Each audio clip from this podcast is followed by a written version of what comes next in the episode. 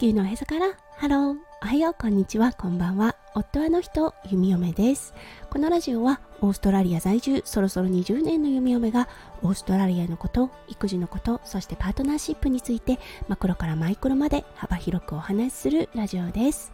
今日もこのラジオに遊びに来てくださってありがとうございます。今日はさんがつにじゅうさんにち木曜日ですね。皆さんどんな木曜日の午後お過ごしでしょうか。オーストラリアははい天気予報が大幅にずれ込んでますね。今日はね雨の予定だったんですが、朝ポロポロと雨が降った以外は太陽が顔を覗かせてくれています。はいなので今日はガーデニングをしようかなと考えている弓嫁です。それでは最初のコーナー、ネイティブってどう話す？今日の オージー イングリッシュ。今日のワードは You are legend です。はい、レジェンドって伝説とかっていう意味があります。はい、このワードだったんですが、すっげーみたいな感じの意味合いがあります。はい、なので弓嫁が職場の人から You are legend みたいな感じで言われた時はちょっとね誇らしいような気分になるワードとなってます。はい、それでは今日はいただいていたレターの返信についてお話しさせていただきたいと思います。配信ナンバーよんひゃくろくじゅうに、外国人は驚くよ、日本の〇〇についていただいたレターをご紹介させていただきます。残念だけどゴミが落ちているとそれに習えじゃないけど捨てていく人が増えてしまうんだよね。街が綺麗だと治安も良くなる感じ。挨拶をしながら自分の隙間時間で清掃ボランティアをしています。年末マンションの清掃の方がお休みの時、足の踏み場がなくなったゴミ箱の整理整頓をしていました。横に並べていたゴミを積み上げて、そのおかげで通路ができました。なんとにかげつ経った今でも継続して皆さんゴミを積み上げ出してくれています。とても綺麗です。毎日行っているゴミ置き場、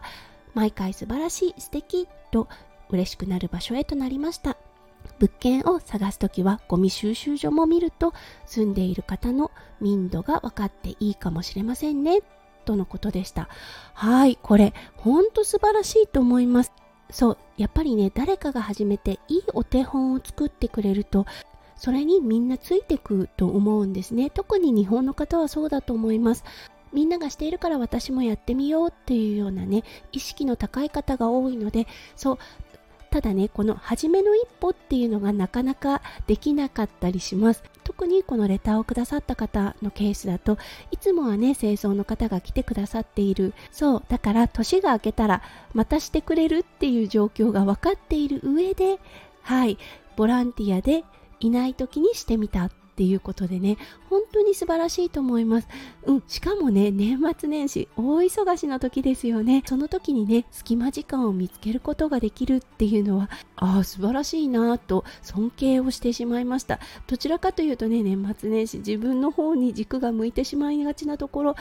他の場所に目を向ける、そしてね人のために何かできるっていうことはね、いや尊敬するなと思いました。そう、そしてレターの最後の方でね触れていたこのゴミ捨て場を見ると、その住んでいる方たちが見えてくるかもしれませんねとの言葉、はいこれね本当にそうだと思ったんですね。そう住まいを決める時ってとても大きなね決断ですよね。そうその時にねやっぱりゴミの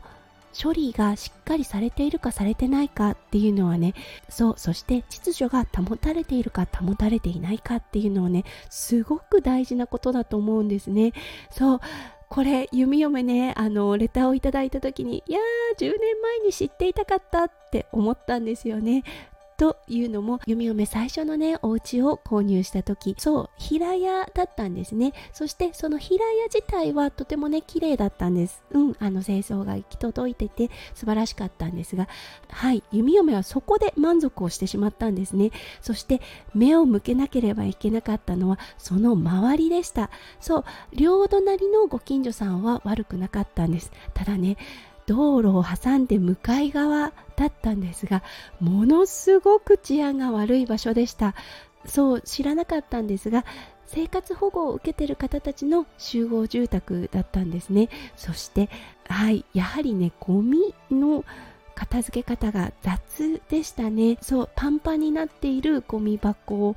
をそのまま放置していたりとか、そうあのゴミがね散乱していても誰も拾わなかったりとかね、そういうふうなことがありました。その学びから今住んでいるお家を購入した時は、周り近所のゴミはしっかり出されているかっていうのは確認しました。はい、そしてね、もう一つ判断基準がオーストラリアはあって、はい、それはね、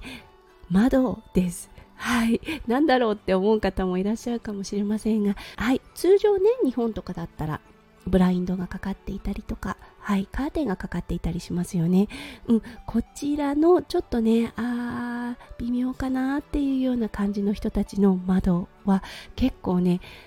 カーテンではなくタペストリーとかがかかっていることが多いです。うん、ひどい場合だとちょっとね、段ボールが見えたりとか、うん、する場合があります。これはかなりの警告サインとなっていて、あ、こういうね、窓枠をされている方はちょっとね、あ、避けたいかなというような印象を受けます。日本はね、ほとんどないと思います。そう、窓の内枠に段ボールが見えるだったりとか、タペストリーがかかってるっていうお家はそうそうないと思うんですが、こちらでは結構見かける光景となっています。なので判断基準の一つかなと思っています。はい、ということで今日はいただいたレターを紹介させていただきました。はい、このリスナーさん、いつもね、ゆみおめのラジオを聞いてくださっている方です。すごくね、こうやってレターをいただくと、そこからね、学びを得ることって多いなと思います。はい、ゆみおめラジオではこれからもレターの方どんどん募集しております。もしね、何か聞いてみたいこと等ありましたら、ぜひレターの機能を使ってみてくださいね。それでは今日も最後まで聞いてくださって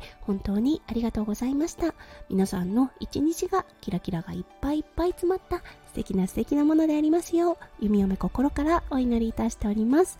それではまた明日の配信でお会いしましょう。地球のおへそからハロー、弓嫁ラジオ、弓嫁でした。じゃあね、バイバイ。